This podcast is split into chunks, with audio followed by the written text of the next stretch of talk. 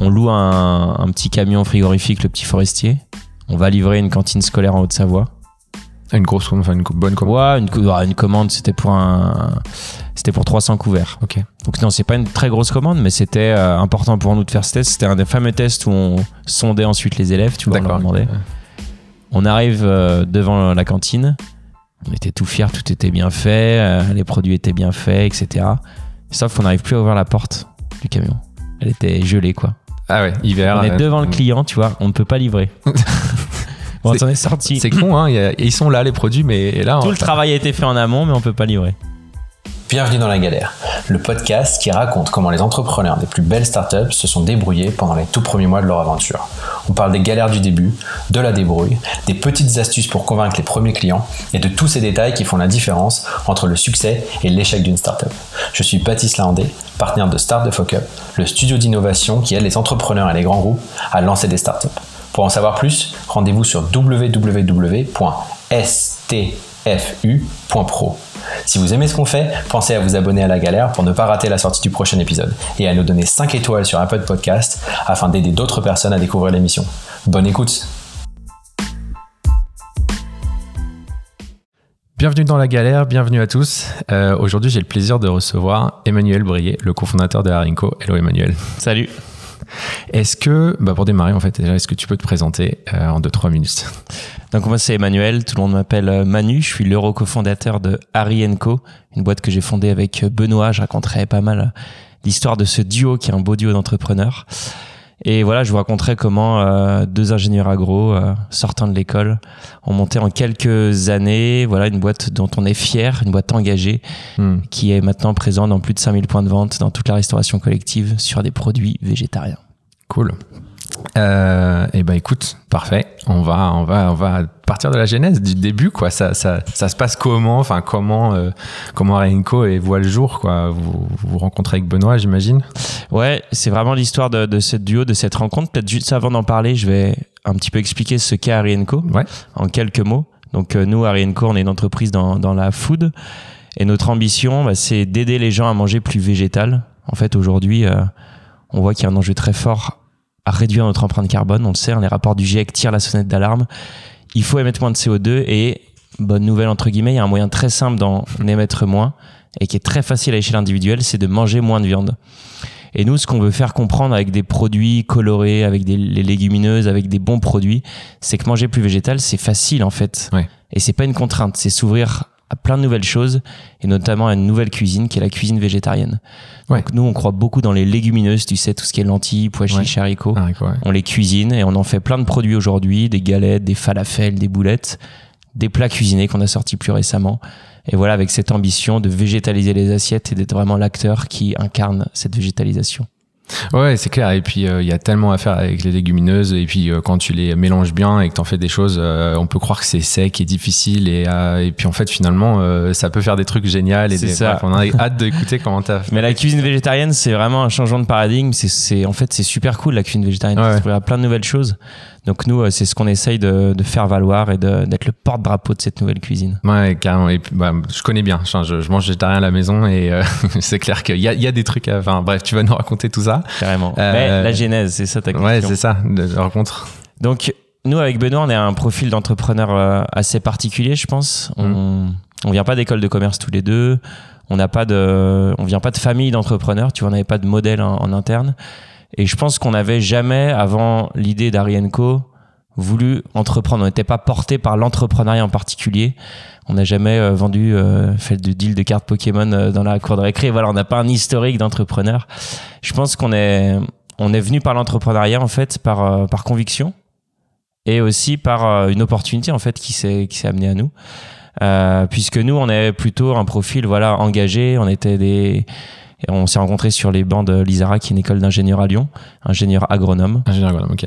et en fait euh, nous on était sensibles à la question écologique déjà quand on, quand on était plus jeune Euh, on était euh, bah, porté par euh, tous les enjeux du, du réchauffement climatique tous les enjeux de relocalisation, enfin avoir des circuits d'approvisionnement plus courts, c'est des choses qui nous tenaient à cœur. On était sensibilisés sur ces sujets aussi dans notre école, Hmm. euh, sur tout l'intérêt aussi des légumineuses pour les sols. On en reviendra peut-être en fin d'interview. Voilà tout ce côté euh, agronomique super intéressant autour de, de- des légumineuses. Et en fait, euh, c'est tout simplement à la fin de notre cursus d'ingénieur, on a participé à un concours d'innovation, on doit développer un produit, un produit plus durable, un produit qui aura de l'impact demain.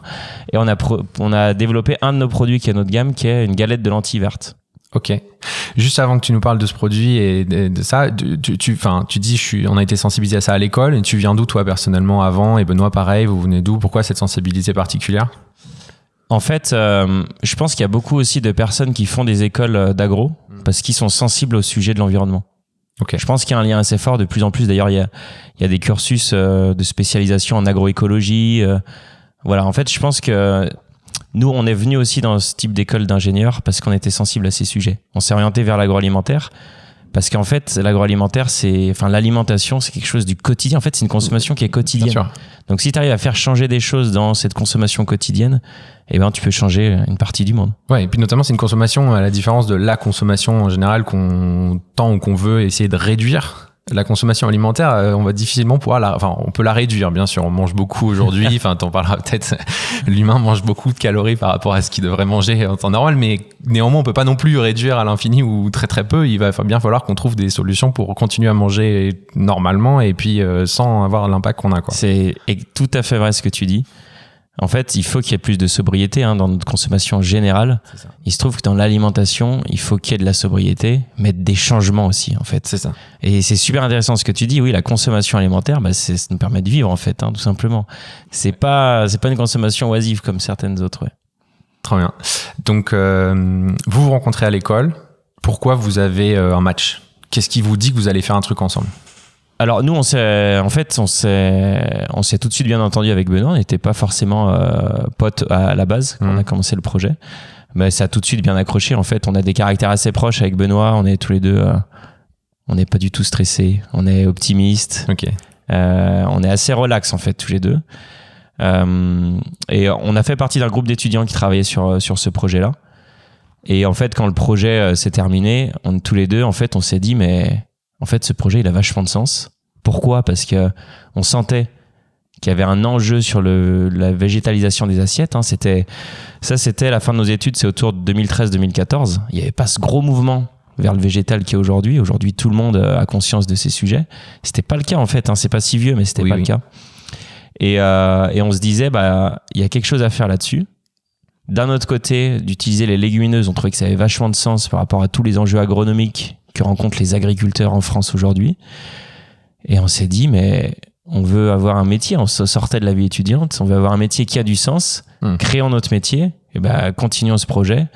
Et ça peut aller en fait vachement loin. Et on s'est vachement retrouvé là-dessus. Ça, c'est génial. Comment tu. Enfin, est-ce que tu peux nous expliquer le cadre de, ce- de ce, de ce projet étudiant et comment vous. euh, Enfin, comment c'était cadré? Comment, du coup, vous arrivez à l'idée euh, finale? Pourquoi? Euh, Tu vois, comment vous arrivez à cette, cette, cette partie un peu. euh, identification du problème, vous l'aviez, vous aviez envie de faire quelque chose engagé, Ouais. vous aviez envie de faire quelque chose autour de l'alimentation qui va euh, vers le sens de moins de viande, etc. Mais du coup, ça, c'est le problème identifié. Comment vous arrivez à conceptualiser quelque chose? Enfin, tu vois, est-ce qu'il y avait un cadre particulier? Est-ce que comment ça se passe? Je pense qu'il n'y a pas un, il y a pas un point de bascule euh, particulier, mais Mm. c'est aussi, euh, en fait, on a eu cette prise de conscience. On était des gros consommateurs du resto U. Ouais. Voilà, C'était notre cantine euh, tous les midis. Et, euh, et c'est une époque, hein, ce qui a changé aujourd'hui, où il n'y avait pas du tout d'alternatif à la viande et au poisson. Ouais. Il y a, nous, on, bah, quand on y allait, il y avait principalement la, la part euh, protéinée, c'était de la viande ou du poisson. Hmm. Et c'est là où on s'est dit qu'il y a un problème parce que d'un autre côté, on nous parlait de tout l'enjeu du végétal. Enfin, on avait conscience de ça. Et on s'est vraiment dit, en fait, euh, je pense que c'est probablement Resto U, tu vois, qu'on a eu euh, les prémices du projet en mangeant là-bas, qu'on s'est dit, il y a un problème. Et je te raconte ça parce que ça a d'autant plus de sens, c'est qu'aujourd'hui, on est aussi un gros acteur de la restauration collective. Ouais. Et ça fait plusieurs années, on est disponible dans, tous les restos U de France. C'est un de nos gros marchés en restauration collective. Donc tu vois que les choses bien. Les ont choses changé et on, on estime qu'on fait partie aussi euh, des acteurs du changement. Ok, trop bien. Ok, donc euh, vous travaillez sur euh, l'idée euh, et euh, vous sortez votre première, ce que dont tu nous parlais tout à l'heure, votre premier produit là. Enfin, Ouais. vous y En- arrivez comment Enfin, En fait, nous, euh, donc il y a eu ce travail étudiant, mais qui est vraiment l'embryon, hein, parce que ça Ouais. reste un travail étudiant. Et quand on finit nos études, nous on se dit avec Benoît, bah, on va porter ce projet. Ça change complètement, tu vois. Ça n'a Mm. rien à voir de faire un produit et de faire un dossier pour un concours étudiant. C'est ça. qu'on a gagné quand même. en fait. dire, on a gagné ce concours. on était super fiers. On n'était pas seuls, on était un groupe d'étudiants. Et puis après, on a, on a volé, nous, vraiment de nos propres ailes. Et le projet a complètement changé parce que tu te poses des vraies questions. C'est plus juste euh, sur, sur le papier. Quoi. D'accord. Ouais, c'est juste euh, un dossier en fait. Le, le- C'est un dossier, un produit. Ouais, Ok. c'est un produit. Ah, vous avez fait un produit Ouais, c'est un produit, mais qu'on a dû pas mal refaire après parce que voilà, il fallait quelque chose de plus concret, plus industrialisable, etc. Et puis meilleur en goût. Et le produit étudiant, juste, euh, c'est, tu le fais quoi dans ta cuisine? Alors nous, euh, on était donc dans notre école, il y a comme une mini usine Ouais. qu'on appelle une halle technologique, tu vois. Ouais. C'est euh, c'est là où on a développé les recettes. D'accord, ok. Donc nous, on y a passé beaucoup de temps après avec Ouais. Benoît. En fait, notre métier, on aimait bien dire ça parce que c'est stylé de dire que t'es entrepreneur au début.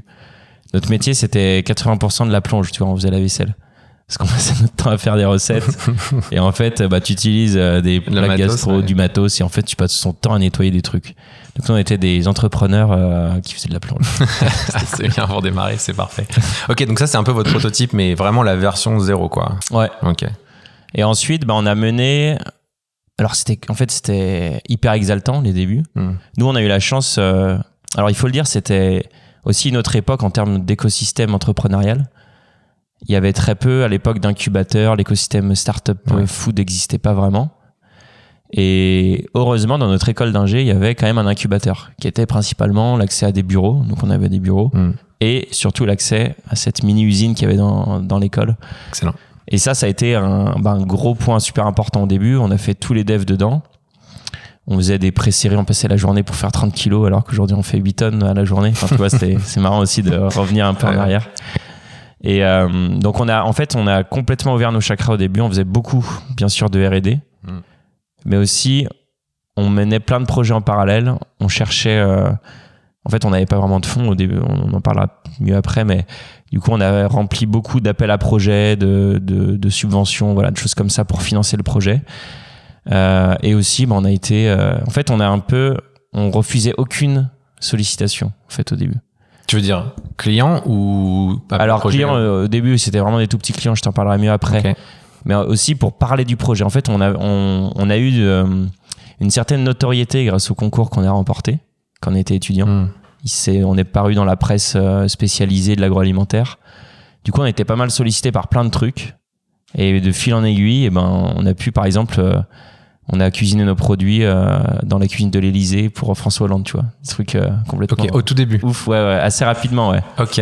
Donc en fait, on a, nous, on était, euh, en fait, on, était constamment en vadrouille parce qu'on allait sans cesse voir des trucs, on parlait de notre projet, on rencontrait des agris déjà à l'époque, on, voilà, on faisait plein de trucs en fait. Donc c'était une période ultra exaltante, Hmm. mais un petit peu anarchique, quoi, tu vois. C'était Pas de peur de se disperser? Non, vous pensez que c'est justement ce, ce- ce fait d'avoir touché à plein de choses, d'avoir euh, parlé à des dizaines de personnes qui a fait la différence enfin, Ouais, je pense que ça a joué. En fait, on a eu quand même un effet domino qui s'est qui s'est créé. Donc, euh, 2013, on remporte le concours. Donc, une- il y avait deux échelles, une échelle française et européenne. C'est le concours des, Ouais. si tu veux, on va dire en gros des ingénieurs agro qui sortent des produits, quoi, pour faire simple. hmm. Donc, on a gagné les deux, les deux niveaux. Donc, en fait, il y a eu un effet domino où on a commencé à parler de nous dans la presse. Ensuite, on a été sollicité. On a pu remporter une subvention euh, qu'avait mis en place le gouvernement Hollande. Et du coup, on a été sollicité, on a été mis en avant. Et en fait, on a été connu de pas mal dans le secteur, tu vois. Donc, on arrivait, on avait juste des produits, on faisait 30 tonnes à la journée dans notre labo, tu vois. 30 kilos, pardon. 30 kilos, ouais. Lapsus intéressant. 30 kilos. Et euh, pour autant, on avait euh, une certaine notoriété, en fait, dans le secteur. Ok. Donc vous commencez à vous faire connaître comme ça. Euh, 2013 Ça, c'est ouais, ça, c'est vraiment les prémices. C'est 2013, 2014. 2014, exactement. Courant 2014, ok. Donc 2014, vous commencez à vous faire connaître, vous faites, euh, vous, vous touchez à tout, vous prenez toutes les opportunités qui tapent à votre porte, euh, vous participez à des concours, j'imagine, euh, vous faites des pitchs, etc. C'est quoi un peu le, le enfin raconte-nous un peu le moment où tu sens que ça commence à prendre, enfin vous avez peut-être un, moment un peu, est-ce qu'il y a eu un moment un Ouais. peu le- dans l'effet domino, le moment où le premier domino tombe? Pour Ouais. que ça commence à se mettre. en Alors, le premier domino, c'est le concours étudiant. Ok, Et ensuite, en gros, hein, si de mémoire, d'ailleurs, c'est intéressant, je fais une petite parenthèse. vas-y. Ce, ce travail qu'on fait là de revenir dans le passé, nous, on est en train de le faire avec Benoît, tu vois. On se prend un soir euh, toutes les trois semaines. et on, soir nos limites, tu vois. On reste au bureau jusqu'à super tard on- avec quelques bières. Ouais. Et on essaye de refaire un peu la chrono. Ok. Et en fait, on se tape des barres de ouf parce que parce qu'on a fait plein de trucs au début, parce qu'on faisait n'importe quoi dans un certain sens, mais qu'on arrivait à guider vers quelque chose et qui a été vraiment les prémices du projet. Et c'est en fait, c'est pour dire l'aventure humaine des débuts, elle est, elle est folle. Hmm. Quand, quand tout s'aligne bien, quoi, quand ça se passe bien. Quand ça se passe bien. C'est ça. non, mais, euh, Alors, mais je- tout se passe pas bien, mais Bien quand il n'y a pas de gros problèmes, gros écueils, euh, Ok, et, et, euh, mais c'est marrant euh, effectivement ce que tu dis. Enfin, moi je trouve qu'il y a un truc à retenir chez vous et, je, je euh, normalement on dit reste focus euh, tout le temps. euh, T'as une ligne de mire, faut pas trop se disperser, euh, passer trop de temps à toucher à tout. euh, à... Mais en même temps, c'est aussi ça qui crée les opportunités, quoi. Euh, et donc voilà. Et donc le moment où ça s'accélère un peu, est-ce qu'il y a une opportunité particulière Est-ce qu'il y a un truc particulier, un événement, Ouais. euh, quelque chose qui je vais, je vais différencier peut-être deux choses. Il y a enfin, non, remarque, tout, tout va un petit peu ensemble. En fait, on, on a plusieurs casquettes au début, principalement la casquette de développement produit. Mm. On développe nos produits, on améliore et on teste chez des clients. Ok. donc qui se lie du coup à une casquette de commercial.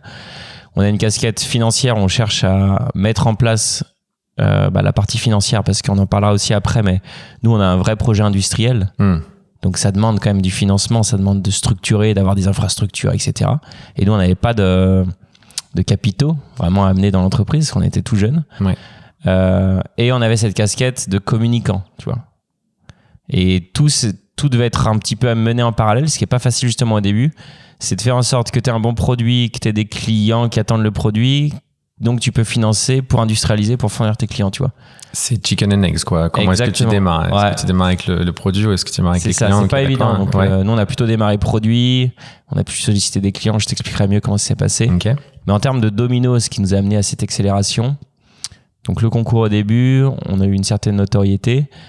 Euh, on a pu rencontrer des, des gens vachement intéressants dans l'agroalimentaire et ils ont vu la pertinence du projet qu'on Mm. portait.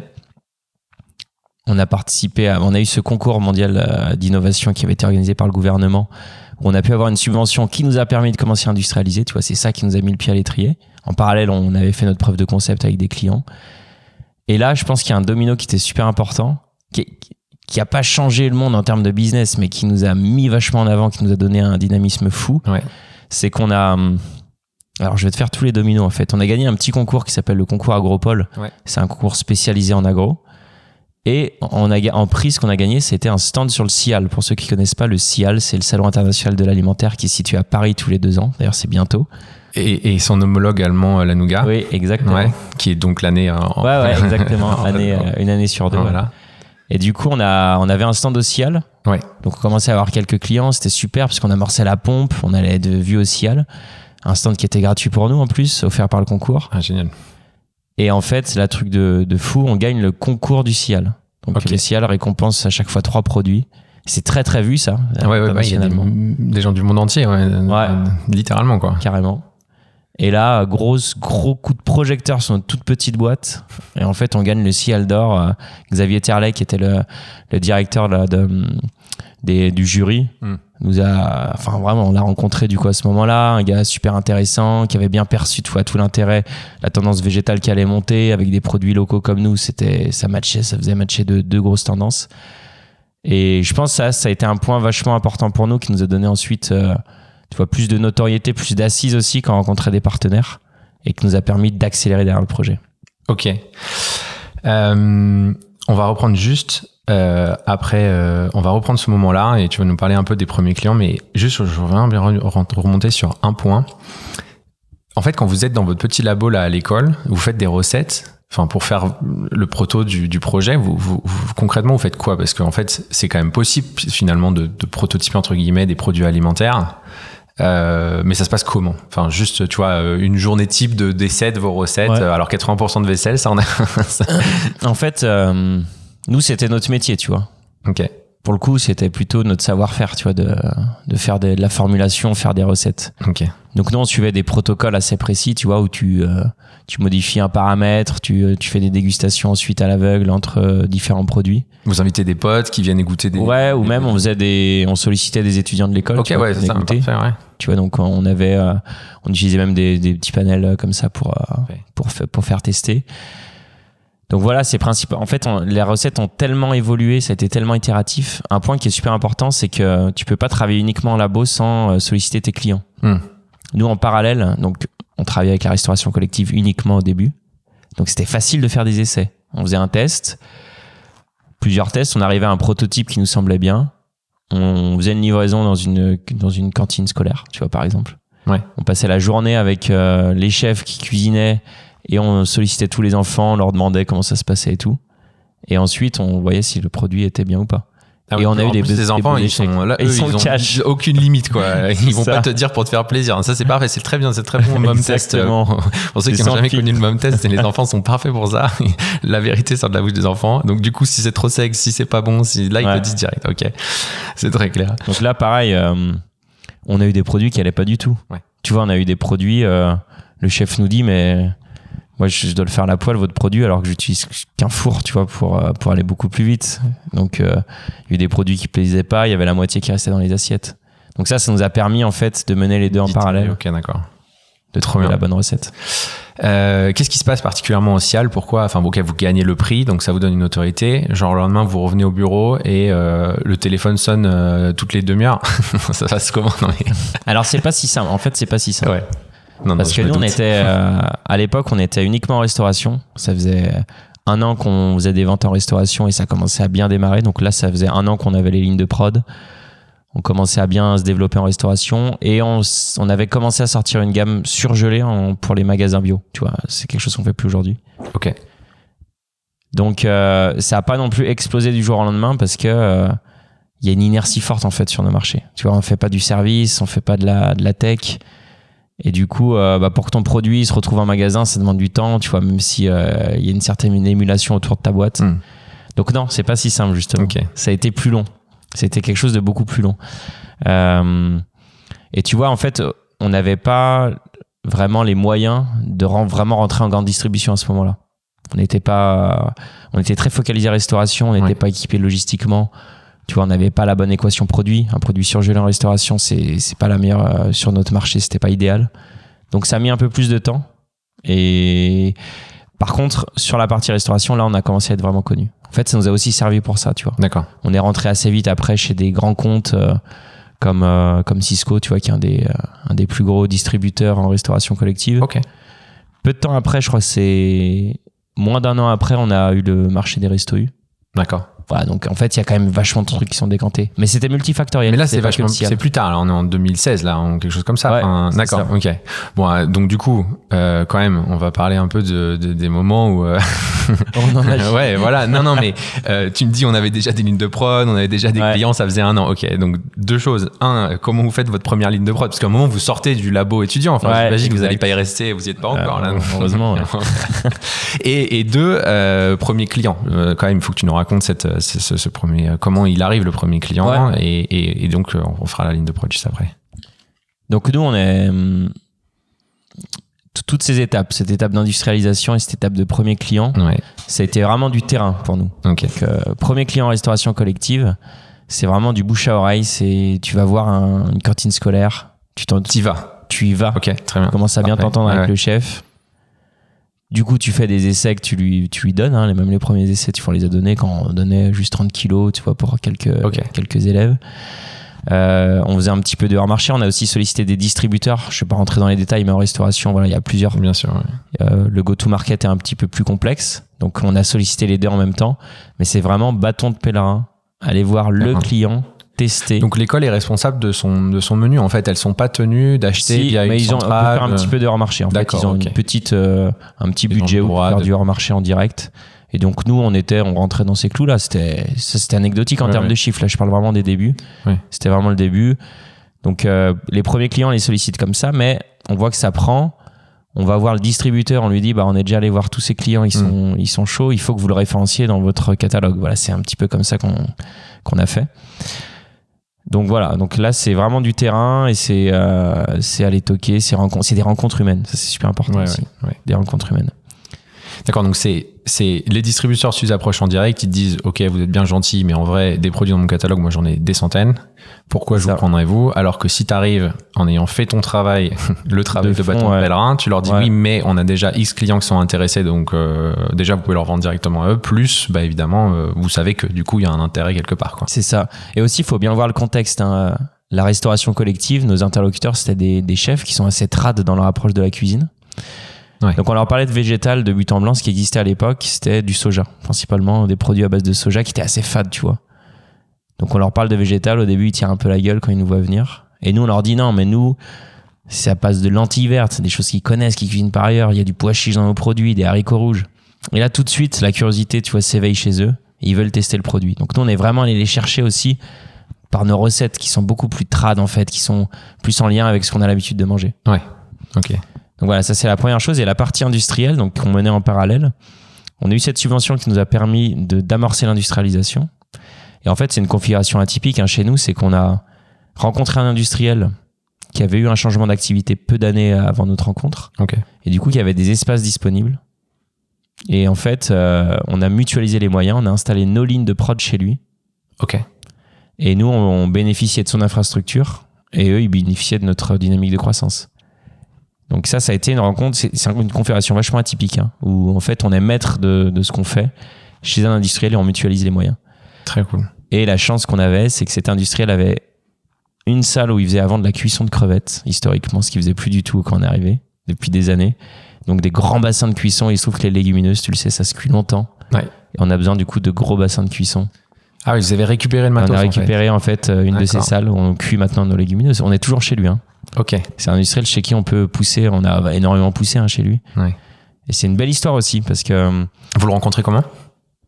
vraiment au hasard, tu vois, au hasard des opportunités. C'est un contact d'un contact. On, on est allé voir cette usine à un moment euh, qui est dans la Drôme. hein. Parce que? Bah, parce qu'on cherchait Ouais, un endroit où poser nos, nos machines. Et tout de suite, on s'est dit. euh, alors, c'était une usine qui était euh, dans son jus à l'époque, hein, euh, parce que c'était des salles qui étaient plus utilisées, tu vois, notamment. Ouais, ouais. Mais tout de suite, on a senti le potentiel. Tout de suite, on s'est bien entendu avec les équipes. Et pareil, belle aventure humaine parce que depuis, bah, la boîte a réembauché, tu vois, il y a eu une vraie dynamique dans la boîte. Je me Mais souviens, les elle a réembauché Par, à, cause de vous, enfin, pour, C'est pour ça. vous, enfin. parce que c'est- c'est leurs opérateurs qui travaillent sur nos lignes. D'accord, ok.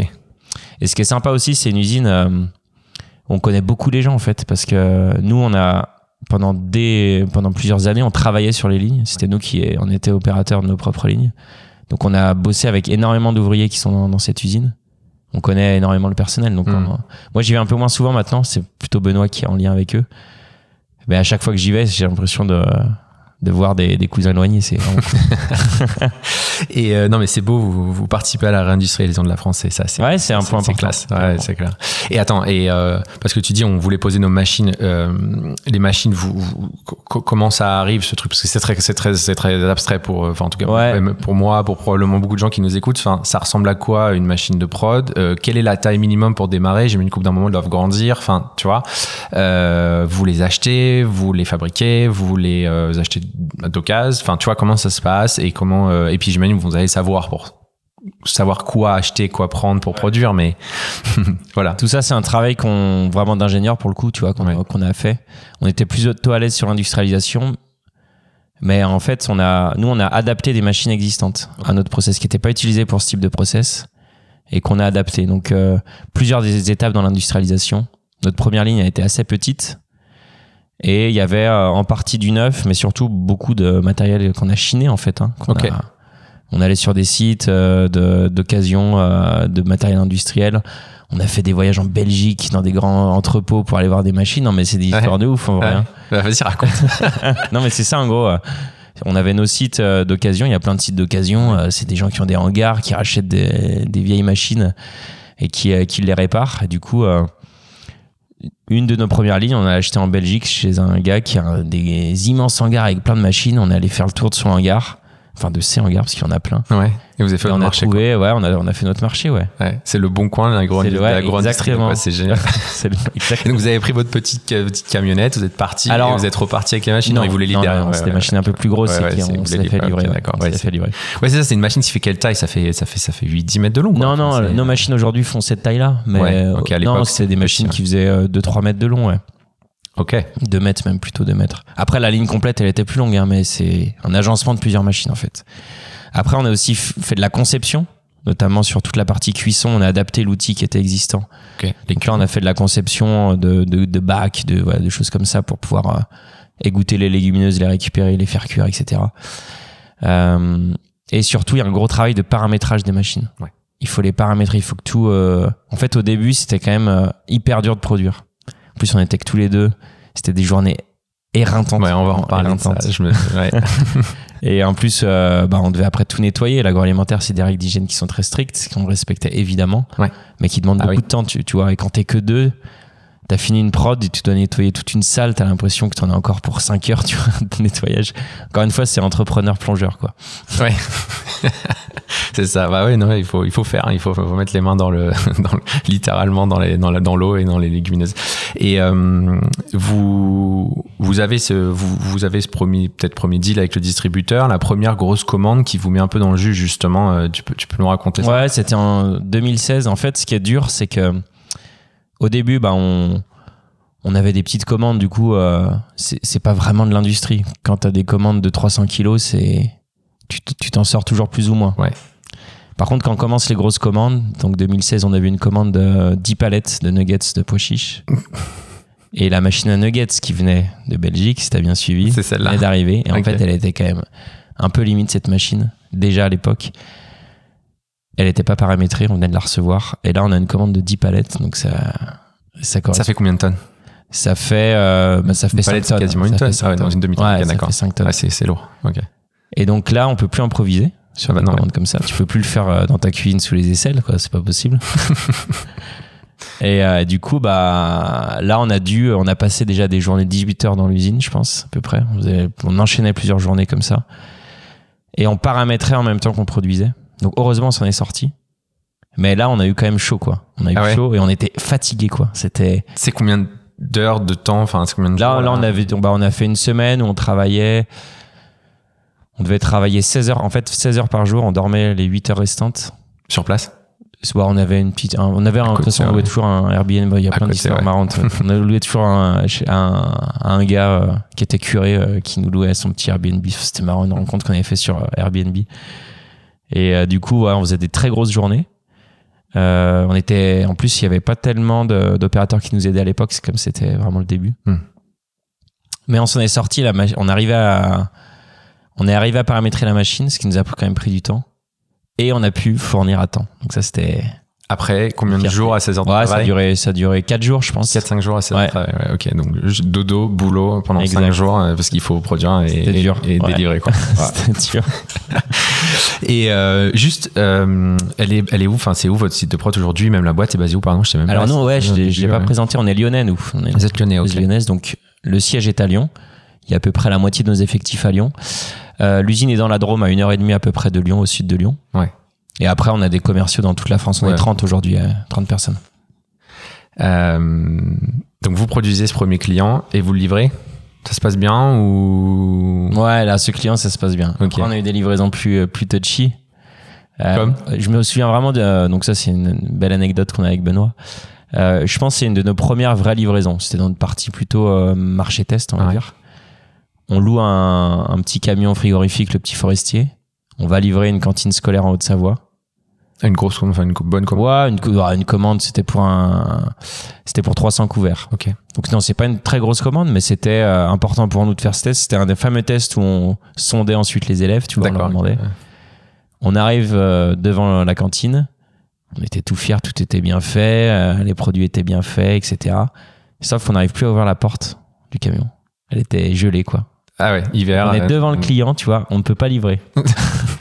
bon, on s'en est sorti. C'est con, hein. il y a- ils sont là les produits, mais là. Tout on- le travail a été fait en amont, mais on peut pas livrer. Bah, en fait, on a pu livrer. On a, on a balancé une, de l'eau chaude sur la porte, tu vois, pour dégivrer en fait la porte. Ouais, bah, ouais. On a trouvé des solutions. Mais quand même, ça, ça fait partie des galères Ouais. euh, des débuts. T'as le palpitant qui commence un peu à monter et tu te dis, oh là. En vrai, on est relax, ça nous faisait rire. En vrai, ça nous- en fait, on prend tout quand même bien avec Benoît et je pense que c'est une des forces du duo. Ouais.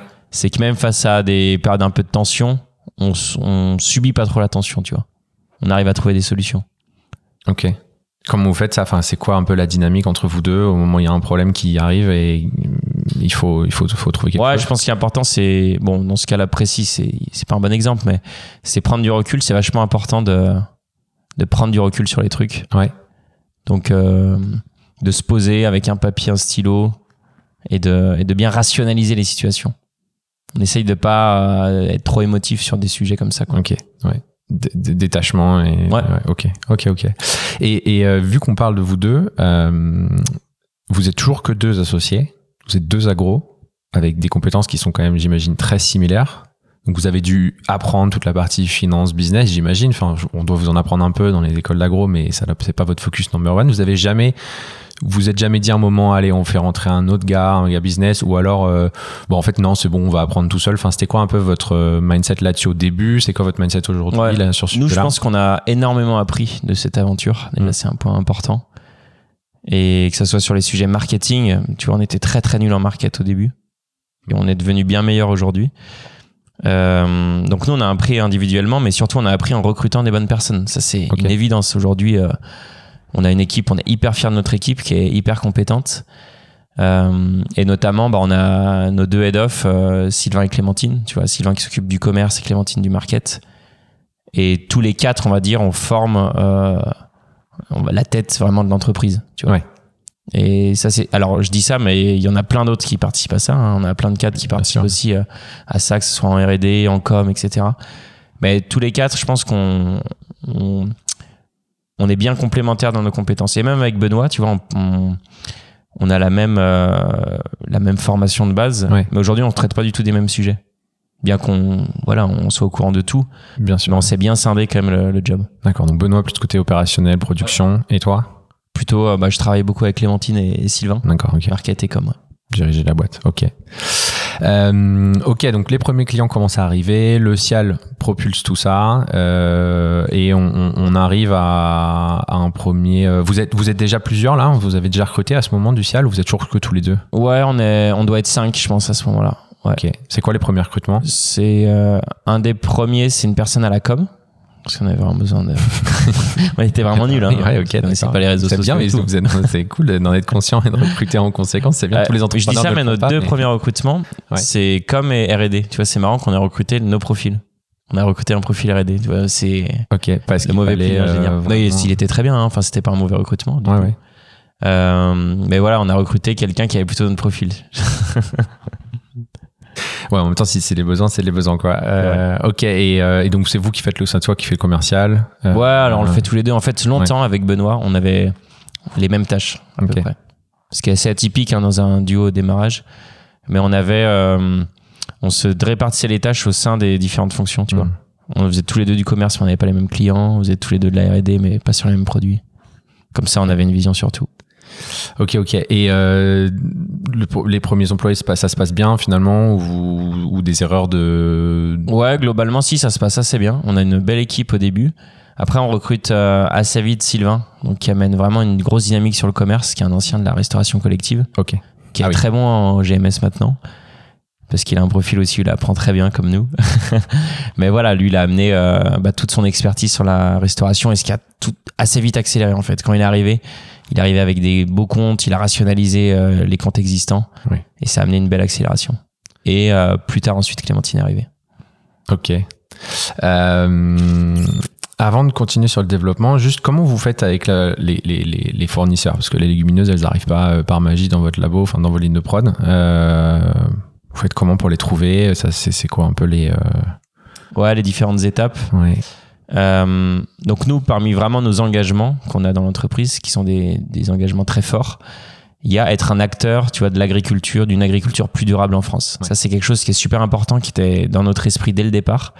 Et du coup, dès le départ, l'intégralité des légumineuses qu'on achetait était origine France. Top. Et pour ça, en fait, c'est un travail euh, de construction de filière qu'on fait avec des coopératives.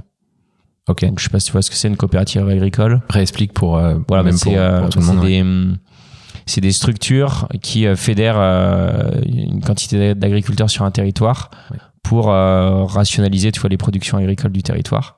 Et du coup, nous, on travaille avec différentes coopératives où on s'engage sur plusieurs années d'augmenter tu vois, nos achats de légumineuses Hmm. pour développer la filière sur ce territoire-là. Donc voilà, donc typiquement ça c'est Benoît qui se charge de, de tout ce développement. Euh, donc c'est des belles rencontres avec des coopératives, c'est de la co-construction avec eux, c'est des engagements mutuels, etc.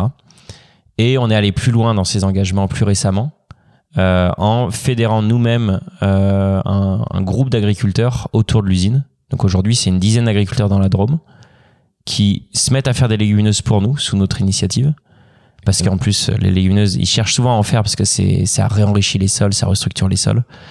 Et du coup, nous, on leur assure une formation via une, euh, un organisme de conseil agricole. Ils sont, ils échangent aussi entre eux. Bah, quand est-ce que tu as récolté? Est-ce que tu as, est-ce que tu as désherbé? Où est-ce que tu en es Etc. Et, euh, et on leur assure, bien sûr, d'acheter la totalité de leur récolte en légumineuses à un prix défini à l'avance, tu vois. Donc, euh, c'est ça notre Ok, c'est votre Et ça, c'est des rencontres, c'est euh, c'est de la mise en relation, euh, et puis euh, c'est des gens qu'on connaît en fait, tu vois, les agriculteurs avec qui on bosse. C'est des gens euh, qu'on appelle, qu'on va voir, avec qui on va boire des canons, etc. Trop bien. c'est le, le contact humain. Euh, ok, et du coup, euh, on, on, on est au Cial, fin 2016. Ouais, c'est ça. Ok, septembre 2016, euh, dans ces eaux-là, j'imagine. Et, euh, et là, donc ça commence à prendre et vous êtes 5. Mais là, vous sentez un. Il y, a un- y y a petit changement, ça, ça accélère quoi. Ouais, nous en fait, en termes de dynamique, euh, à partir de 2016, qui est notre première année en fait de chiffres, on a doublé de chiffres tous les ans. Ok, Donc, tu vois, bon, Très beau. oui, c'est facile, c'est plus dur après. Mais voilà, donc euh, y a, on a vécu une dynamique forte du chiffre d'affaires. Ouais. Nous, on n'a jamais connu euh, de multiplier l'équipe en six mois par deux, tu vois. ouais. Donc on n'a jamais connu ça. Aussi parce qu'on est dans l'industrie, tu vois. On, Oui, bien sûr. hein. on vend pas que de la matière grise, tu vois. Ouais. Et du coup, il n'y a pas un besoin d'un coup d'exploser en termes d'équipe pour atteindre un certain niveau de chiffre d'affaires. Donc nous, on n'a jamais vécu euh, une crise RH, tu vois, par exemple, très forte. Ça s'est toujours fait assez- de manière assez fluide. Ok, vous sentez le besoin d'avoir une nouvelle personne qui rejoint, vous avez le temps de la recruter, elle arrive et puis, euh, puis ça se passe bien. Et, Globalement, alors tout, tout n'est pas un long fleuve tranquille, mais globalement, ouais, c'est pas trop de, de complexité, ouais. Ok. Et euh, financement? Vous avez fait des financements, enfin comment vous vous développez un peu? Vous n'avez pas besoin de pour acheter les, les lignes de prod, tout ça, vous arrivez à le financer avec euh, le, chiffre d'affaires de la boîte ou vous avez eu euh, besoin de faire des tours de financement à certains moments? Ouais, alors nous, on avait des besoins de financement. De toute façon, je pense que tout projet industriel de notre ampleur ont besoin de financement. Oui. On a besoin euh, de fuel pour euh, amorcer la, la pompe, quoi. C'était essentiel. Vous Donc avez fait nous- quoi Subvention Ouais, c'est ça. Première étape, subvention et emprunt bancaire, du coup. La subvention nous a permis d'avoir de l'argent et du coup, on a pu aller voir des banques. Oui. On a assez bien construit hein, toute la partie financière. On a pu du coup commencer à industrialiser, Mm. avoir des premiers clients et montrer une bonne dynamique. En 2017-2018, on fait notre première levée. Ok. Donc là, pareil, un totalement novice sur le sujet. Euh, on est, c'est trop drôle de revoir notre ancien deck qu'on a envoyé au fond. C'était complètement à l'arrache. Mais, mais bon, euh, c'est- ça a vachement bien matché avec Vous ne faites pas accompagner, vous aussi un petit peu Si, si, on se fait accompagner. On se fait accompagner par un lever lyonnais. Euh, mais euh, ouais, nos decks sont un peu légers, je, je trouve, avec le recul. on arrive à faire une belle le- levée avec Topia, un fonds euh, parisien, Ok. Euh, qui, sont, avec qui sont toujours hein, chez nous et euh, qui on est très proches maintenant. Donc euh, pareil, on a eu une bonne étoile là-dessus parce que euh, tu vois, on a, je pense qu'on a vraiment rencontré les bonnes personnes au bon moment. Et Utopia qui ont une vision un peu plus euh, marketing. Ok. Et c'est vrai que quand ils sont rentrés, on était exclusivement en restauration collective, qui est un univers où le marketing est inexistant. Et en fait, ils, ils ont aussi accompagné notre euh, Vers la GMS. vers la GMS. Ouais. Exact. Tu nous racontes un peu? Ouais. Vas-y. Donc, euh, et juste pour finir sur le financement, et on a fait un, un deuxième tour de table en 2019, voilà, avec un fonds impact, donc euh, qui nous a rejoint. ok. Donc euh, super intéressant d'avoir fait rentrer un fonds impact qui est hyper exigeant sur la partie euh, développement durable, sur la partie engagement Avec écologique. les agriculteurs, etc. Voilà, Bah ça ouais, donnait vraiment du sens à la boîte. C'est clair. Donc, vous ne connaissez pas la GMS parce que c'est des, euh, c'est des malades. Ouais, on les connaît très bien maintenant. Maintenant, on est vraiment une boîte expert en GMS aussi. Donc, on, on a fait. Euh, je pense qu'on a appris très vite quand même. Ça, c'est une des, des forces qu'on a, c'est qu'on apprend assez vite. Et sur la partie GMS, on, on a appris vite. On s'est fait un petit peu les dents en, en surgelé. Pendant quelques années, on, on avait une petite gamme Orion surgelé en Vous vendiez en surgelé? Bon, à peu près chez tout le monde. Ok, Picard et. Non, non, euh, chez euh, tous les, les acteurs restaurants, de la grande distribution. D'accord, ouais, ok. Donc, euh, Carrefour, euh, Casino, Monoprix. On était dans. Non, pas Monoprix, on n'était pas chez eux. Ok. mais dans pas mal d'enseignes. Et euh, donc c'était une, euh, un projet qu'on a pris très au sérieux et qu'on a très bien préparé.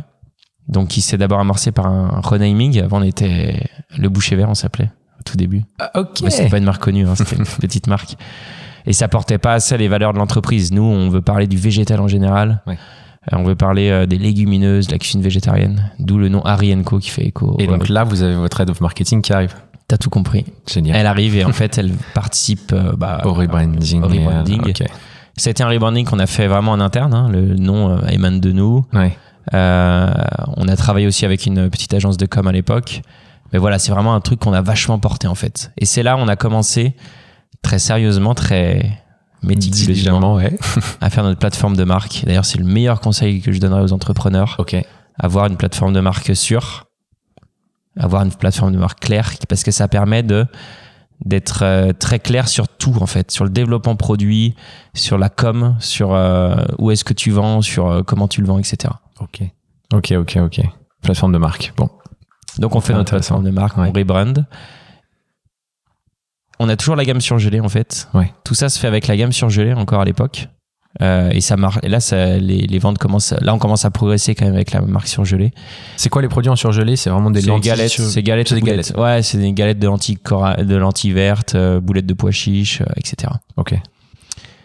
Donc, euh, et c'est en fait que plus tard, donc euh, ça c'est le rebranding, c'est 2018, Ouais. et c'est que début 2020 qu'on sort en, en rayon frais. Donc ça c'est une très grosse étape chez nous qu'on prépare depuis à peu près un an Ok. parce que euh, industriellement ça change beaucoup de choses en fait de gérer du frais. Bien sûr. Donc on, logistiquement ça change beaucoup de choses. Donc là on s'est très bien armé logistiquement. Des partenaires. Voilà, un partenaire euh, logistique euh, hyper pertinent. Moi, c'était une boîte que je connaissais déjà avant, avec qui j'ai- chez qui j'avais fait un stage. Ouais, parce que fini le temps de la livraison petit forestier à la main, quoi. Oh, là, ça ouais, fait longtemps que c'est fini. ok.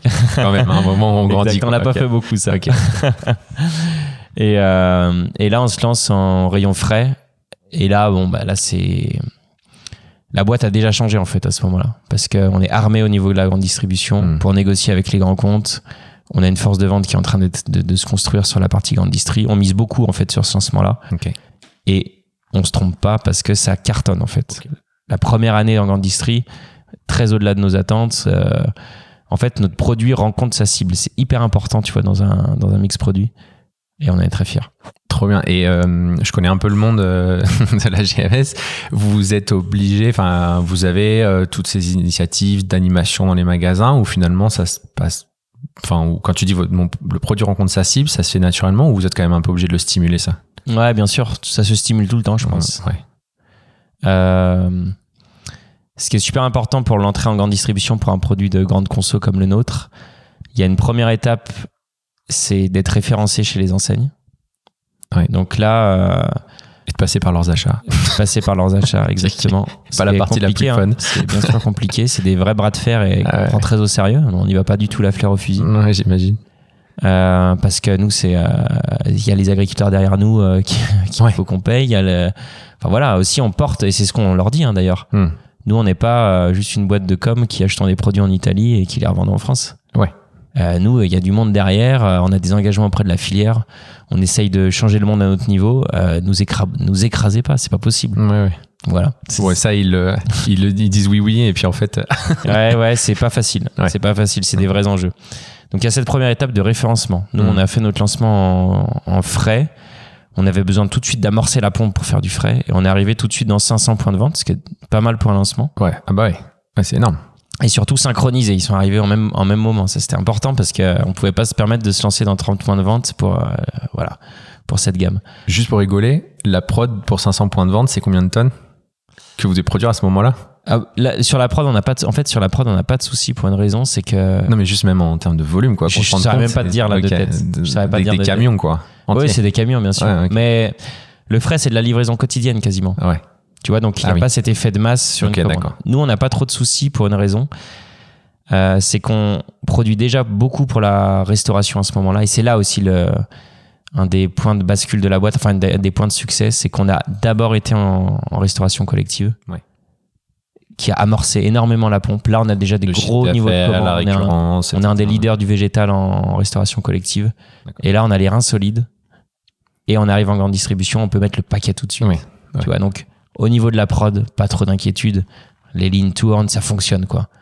À cette époque-là, vous faites déjà du 3 x 8 Euh, on fait On fait plus de 3-8. On en a fait à une Ok. époque. Pour, euh, pour tout le monde, donc le 3x8 en industrie, c'est euh, trois, trois créneaux de 8 heures sur les 24 heures de la journée. Et c'est important parce que plus on fait tourner ces lignes, plus elles sont rentabilisées, plus on arrive à. Et donc on fait travailler des gens euh, sur, sur des créneaux, euh, euh, même de toute la journée, de l'heure et de la nuit. euh, pour, euh, voilà. Ça. Les 3-8, on les, on- en fait, nous, euh, la production, là, on l'a manié de différentes manières. Il y a différentes manières de le manier. Il y a la- les investissements que tu as, Mhm. la cadence de tes lignes, et euh, ensuite la durée d'utilisation des lignes, ce que tu évoques.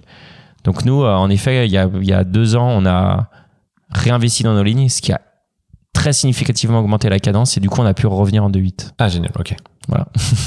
Et du coup, on a un gros levier encore, c'est de, au besoin, c'est de passer en 3.8. D'accord, oui, donc vous avez encore des Mm. possibilités de croissance Toujours, sans on réinvestir peut dans toujours les- avoir un un petit peu de. Un petit peu de Et ouais, donc garder sous la euh, on a on a pu faire ce lancement. Donc cette première étape qui est clé, c'est le référencement dans les dans les magasins. Oui. Mais la deuxième étape qui est, je dirais encore plus charnière, c'est que les produits sortent, soient vendus en magasin. Bien sûr, oui. Et là, évidemment qu'il faut accompagner au début parce que le- les gens connaissent pas ton produit. hein. Donc pourquoi est-ce qu'ils tendraient le bras, prendraient le produit et le mettraient dans leur caddie? Bien C'est des trucs tout cons, hein, mais Ouais, il, faut, il faut arriver à ça. C'est ça notre métier. Ah oui, bien sûr. c'est d'avoir des lignes, enfin du facing qu'on appelle, donc des, des- qu'on voit ton produit sur l'étalage et que les gens tendent le bras pour l'avoir. C'est les deux éléments euh, les plus difficiles, quoi. Exactement. Et du coup, bah, nous, c'est ça qui a bien marché, mais on l'a évidemment accompagné. On a fait des animations en magasin. Alors, nous, on n'avait pas levé non plus 10 millions. Donc, on, Oui. on a toujours on a, on a géré ça de manière raisonnable. On a essayé que, d'être au plus près de, bah, de quelque chose de viable, en fait. Donc, on a fait des animations.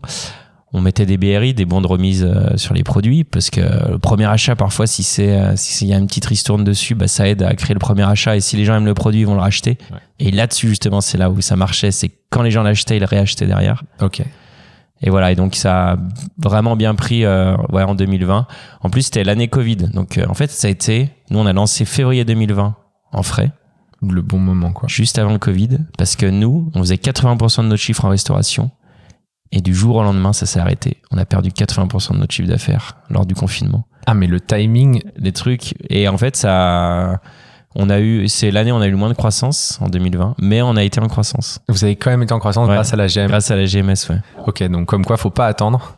Exactement. Vaut mieux se lancer parce qu'on sait Ouais, jamais. mais alors là, je te dis, Ouais, c'est pas qu'on a des grands stratèges, hein, c'est qu'on a de la chance. ok. Bon, bah, tant mieux. Je suis content pour vous que vous ayez pas à vivre ça, euh, le moment perdre du chiffre d'affaires à 80%. Et euh, ok, donc vous lancez tout ça. Euh, J'avais une question que, que j'ai perdue, mais c'est pas grave.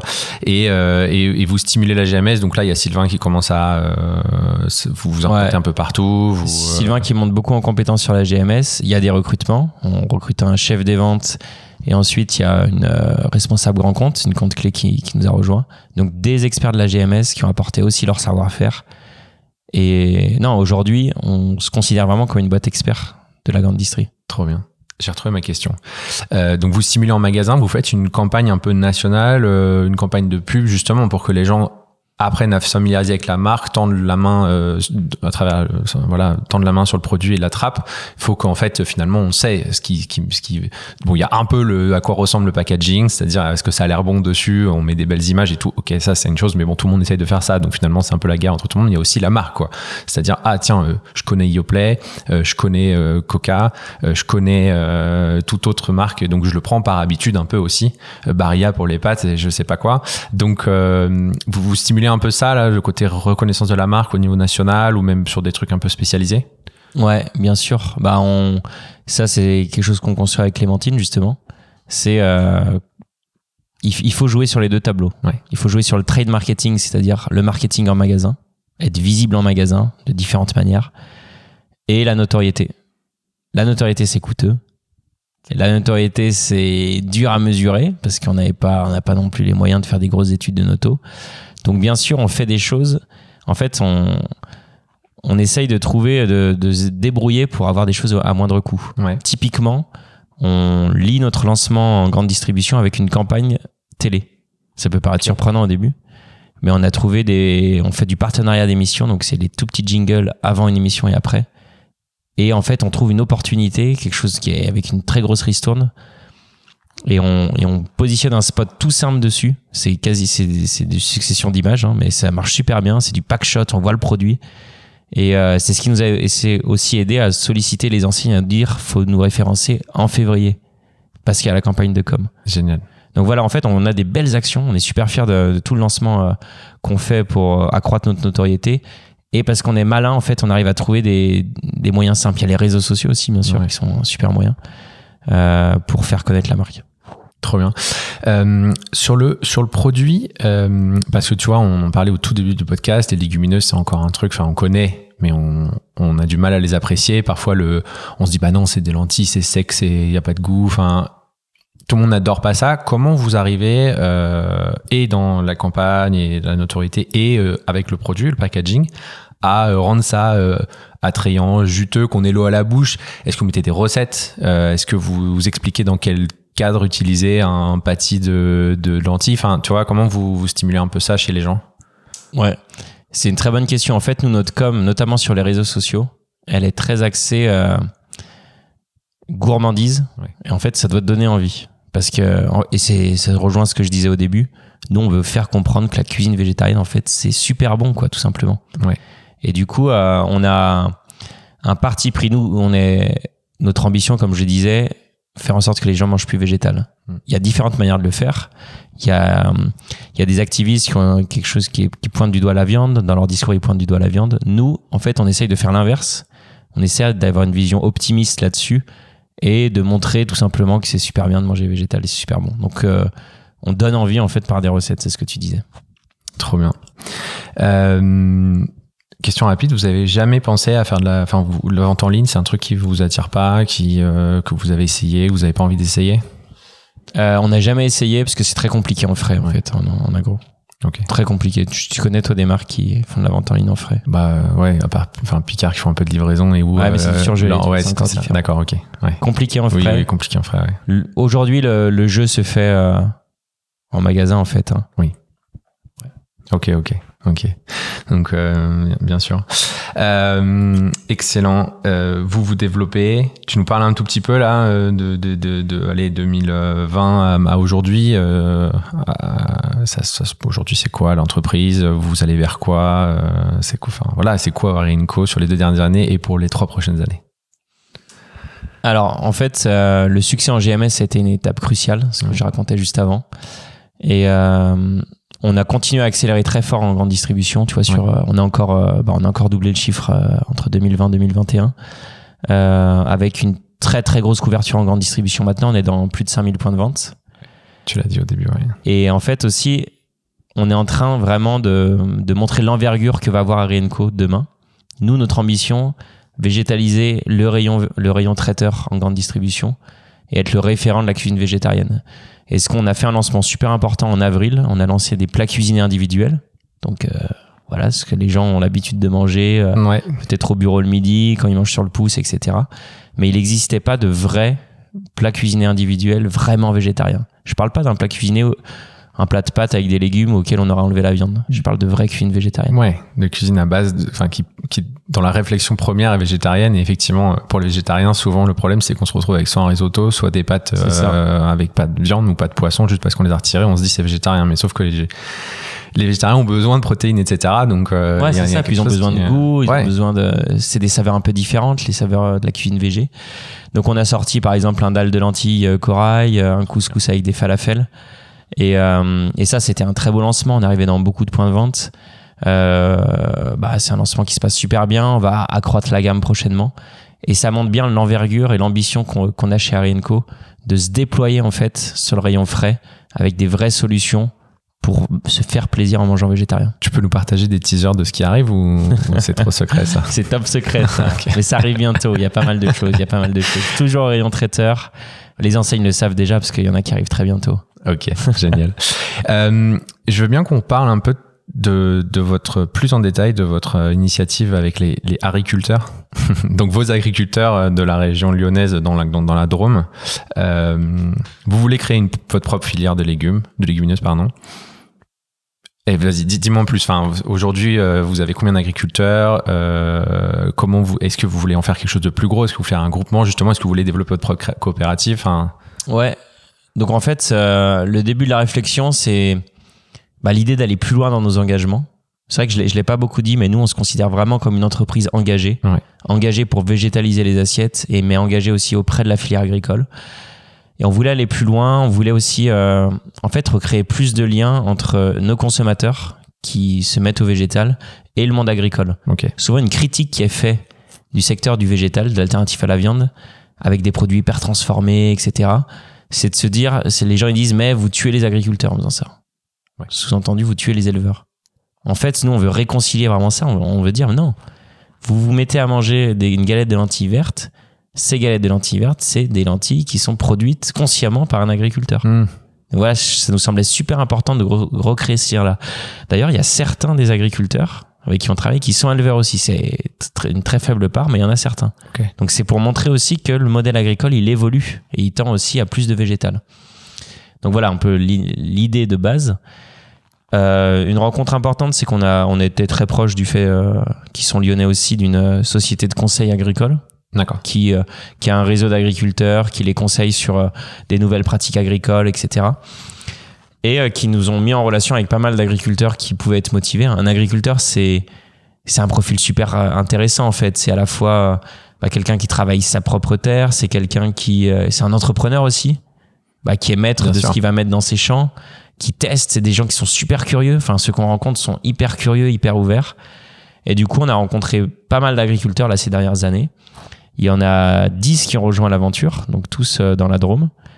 Donc le profil, hein, c'est des agriculteurs engagés dans le bio Ouais. pour la totalité, mais qui faisaient pas de légumineuses, qui n'avaient pas ce savoir-faire-là. Pa- Parce que?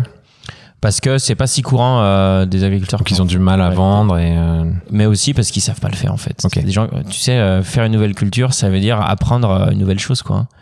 Bien sûr. Et euh, au début, ça veut dire, euh, bah, quand est-ce que je désherbe en fait? C'est quand le bon moment? Tu vois, des trucs. euh, Est-ce que je plante Quand est-ce que que euh, c'était c'est un métier compliqué hein, le métier d'agriculteur c'est très sensible aussi par rapport à ce qu'ils Ouais. voient etc Bien sûr. et du coup euh, on leur a apporté bah, on a créé ce réseau d'agriculteurs donc ils échangent beaucoup entre eux ils échangent parfois même du matériel tu vois pour certains Ok. et euh, et ce qui est intéressant c'est que la plupart souhaitaient mettre plus de légumineuses parce que en alternance avec une autre culture ça permet de réenrichir le sol entre entre deux cultures entre deux cultures de blé par exemple tu mets une lentille un pois chiche et ton blé l'année suivante sera d'autant meilleur Excellent. Ok. et voilà donc euh, mais d'ailleurs ceux qui veulent aller un petit peu plus loin sur ce sujet on a sorti toute une série de vidéos Sur votre où- site, ouais. sur notre site on va à la rencontre des agriculteurs on, a fait la saison 2 cette année où c'est vraiment focalisé sur eux. Donc on allait voir certains hein, qu'on connaît bien. Et on a vraiment aussi on veut expliquer aux consommateurs c'est quoi la vie d'un agriculteur en fait? C'est quoi les enjeux? C'est quoi dans quoi en fait notre partenariat s'inscrit? Trop bien. Et euh, tu disais tout à l'heure, euh, vous, vous avez une formation pour eux, c'est-à-dire que vous allez même plus loin, vous êtes vraiment main dans la main avec eux, vous les formez. si- Alors nous on les forme pas, mais il y a une aide via via un- D'accord, le- ok. le société, la, société, la société de conseil, ouais, qui peut les aiguiller sur euh, quand est-ce qu'il faut semer, euh, comment il faut semer, etc. Et à terme, ça serait quelque chose que vous aimeriez faire, supporter des futurs agriculteurs qui Alors aimeraient on se n'a pas les lancer. connaissances. Moi je sais Non, pas mais même les supporter via euh, justement le fait qu'Arico peut euh, être là, être la première structure de vente. Ah ouais, euh, carrément. ouais. Mais nous, en fait, c'est quelque chose qu'on veut développer, notre filière. On veut bien sûr continuer à travailler avec des coopératives en France. Ça, c'est des partenariats qui sont hyper pérennes. Mais pour autant, développer notre filière, c'est super intéressant. Peut-être les co-développer avec d'autres industriels. C'est ça, ouais. On est en train de discuter avec d'autres industriels dans le monde euh, euh, du blé notamment et se dire bah pourquoi pas créer euh, une filière un peu plus complète comme ça une année sur deux l'agriculteur dans son champ il met soit du blé soit de la lentille soit du pois chiche etc Excellent. Trop, trop bien. Euh, on, va, on, va, on va enchaîner sur des questions un peu plus générales, mais euh, euh, tes conseils pour, euh, pour des personnes qui se lancent dans un produit physique Tu vois, genre, on a beaucoup d'entrepreneurs dans le dur. digital, ouais. Euh, etc. De- de- de- voilà, le produit physique, c'est quelque chose. Euh, on, on- voilà, on doit avoir de prod. Tes conseils, t'en as donné un qui était génial tout à l'heure. Euh, t'en as d'autres? Ouais il y a un point qui est crucial je pense c'est euh, quand on fait un produit physique on va dire un produit de grande consommation Ouais. En fait, c'est de, de réellement répondre à un besoin. C'est tout con hein, comme conseil, c'est un peu euh, trivial. Mais euh, on voit beaucoup quand même de, d'entrepreneurs qui se lancent sur des projets qui sont des micro-niches quand même. Mm. Et en fait, sur un produit de grande conso, si ton produit est trop une niche, tu vois, ça va être très difficile de le référencer en grande surface. Ça va être peut-être inexistant en restauration parce que c'est Ouais. un produit qui se vend pas du tout. Et vendre que en ligne des produits alimentaires, c'est compliqué en fait. C'est assez rare hein, les gens qui achètent uniquement en ligne, enfin qui achètent des produits alim sur un site, tu vois. Ouais. Oui, on va faire Donc, euh, encore voilà. beaucoup ces courses supermarchés, quoi. Et donc, euh, Ouais. Donc ça, c'est un, c'est un point, euh, je pense, crucial. C'est qu'il y a une vraie demande, en fait, soit existante, soit émergente. Ça peut être euh, aussi euh, améliorer un produit existant. Tu vois, il y a, y a une boîte euh, Quintessence qui fait euh, des produits classiques du placard, des huiles, euh, du ketchup, euh, des, des- des trucs comme ça, mais qui sont durables, qui sont bio, euh, qui sont clean. hmm, En fait, ils clean une catégorie. Je trouve c'est super intéressant aussi, ce type de dynamique. trop bien. Euh, tu veux l'emmener où, Arenco Dans 10 ans, si tu la gardes 10 ans. Donc nous, on a une grosse ambition, hein, je te le cache pas, Ouais. avec Arinco. Euh, on a pris le tournant du végétal, on pense de la bonne manière par rapport à ce qui existe autour de nous. Ouais. Et en fait, euh, moi, je suis convaincu qu'on se rend pas encore compte des changements qui vont s'opérer avec le végétal dans l'alimentation du quotidien. Euh, parce que les enjeux du réchauffement climatique s'arrêteront pas demain. Parce qu'on va devoir euh, être plus sobre dans notre consommation et euh, avoir une consommation alimentaire qui émet moins de CO2 et qu'il n'y a pas 36 000 manières de, de faire ça. Donc, euh, nous, on a énormément d'avenir en fait. Ça, ça c'est sûr. Et, et, et, euh, et, et- et justement, sur ce sujet de l'alimentation, on l'a abordé très rapidement au début, mais moi, je veux bien ton, ton, ton, sur la question de la sobriété alimentaire. Est-ce que tu penses qu'aujourd'hui, c'est des questions vraiment plus génériques là, est-ce que tu penses qu'en fait, aujourd'hui, on, on mange trop? Est-ce que toi, tu fais partie des convaincus qu'on pourrait largement réduire le, le nombre de calories ingérées euh, euh, par humain? Est-ce que tu penses que c'est une connerie et que finalement, on pourrait continuer juste qu'il faut effectivement euh, moins le faire avec euh, des crevettes, du poisson et de la viande? Euh, c'est quoi ton, ton ta vision Alors là-dessus honnêtement, je suis pas très calé sur ces sujets. De, du surplus de calories. Je, je, je suis pas trop au courant de tout ça. Probablement, je dirais. En tout cas, tu as l'air mieux renseigné que moi. non, Euh, non, en fait, je pense quand même l'enjeu, c'est aussi euh, en, f- en, en changeant, euh, en mangeant moins de protéines animales, on résout beaucoup de problèmes quand même de l'alimentation. ouais. Et tout devient, tout devient un peu plus simple parce qu'en fait, les, le problème de la protéine animale, c'est, je parle vraiment d'un point de vue écologique, c'est bien sûr ça émet plus de CO2, mais c'est aussi des chaînes qui sont beaucoup plus longues en fait. Les animaux, il faut les nourrir. En fait, on, on alourdit vachement la, la chaîne Oui. et du coup, euh, en revenant vers du végétal et en plus du végétal peu transformé comme ce qu'on fait, on travaille avec vraiment des légumineuses brutes. Et ben, tu réduis en fait vachement. Du coup, tu as, un un système qui est beaucoup plus résilient. En fait, la résilience du système alimentaire, je pense, c'est une question hyper importante. Ouais. Il y a pas mal de, de gens qui travaillent sur ces sujets. C'est Pablo Servigne euh, qui a été un peu un des pionniers de la, de la collapso. Ouais. Traite beaucoup de ce sujet-là aussi. D'accord, ok. Dans son sujet, ouais. Ouais. Un, un micro-sujet en interne. Ok. Euh, génial. Et si, euh, et si euh, tu devais nous, nous recommander deux, trois lectures là sur des sujets, même n'importe quoi en fait, ce que tu veux, qui t'ont aidé à entreprendre? Ok, alors je, je pense que je vais dire des choses assez différentes. je lis assez peu de livres d'entrepreneurs. Ok. Moi, je pense que euh, ce qui motive à entreprendre aussi, c'est voir qu'il faut changer les choses. Et du coup, euh, tous les livres qui parlent de- des enjeux du réchauffement climatique sont intéressants. Donc là, je te conseillerais bah, Pablo Servigne que j'évoquais juste avant. Moi, c'était un livre super important euh, dans ma prise de conscience sur ces sujets-là. C'est comment tout peut s'effondrer. Ouais. Donc c'est voilà un peu le livre pionnier du mouvement de collapsologie. Ouais.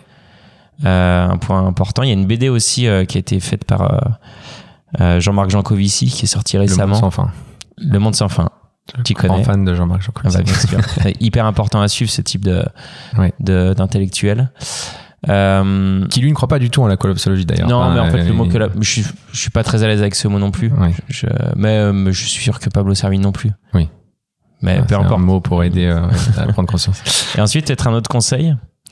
Euh, c'est ce qu'on a fait récemment à notre euh, séminaire d'entreprise, c'est faire la fresque du climat. Je sais pas si tu, tu connais ça. On...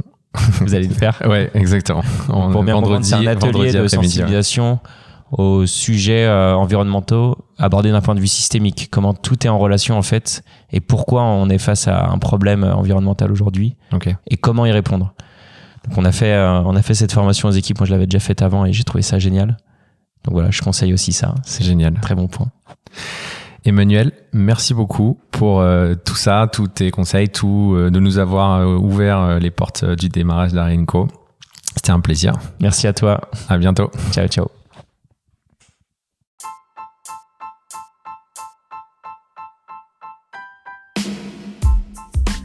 Si vous êtes arrivé jusqu'ici, c'est sûrement que l'épisode vous a plu.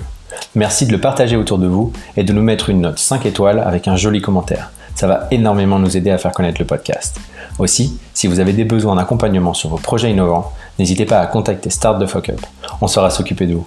Il suffit de nous écrire sur contact at stfu.pro. Au nom de toute l'équipe, à très bientôt.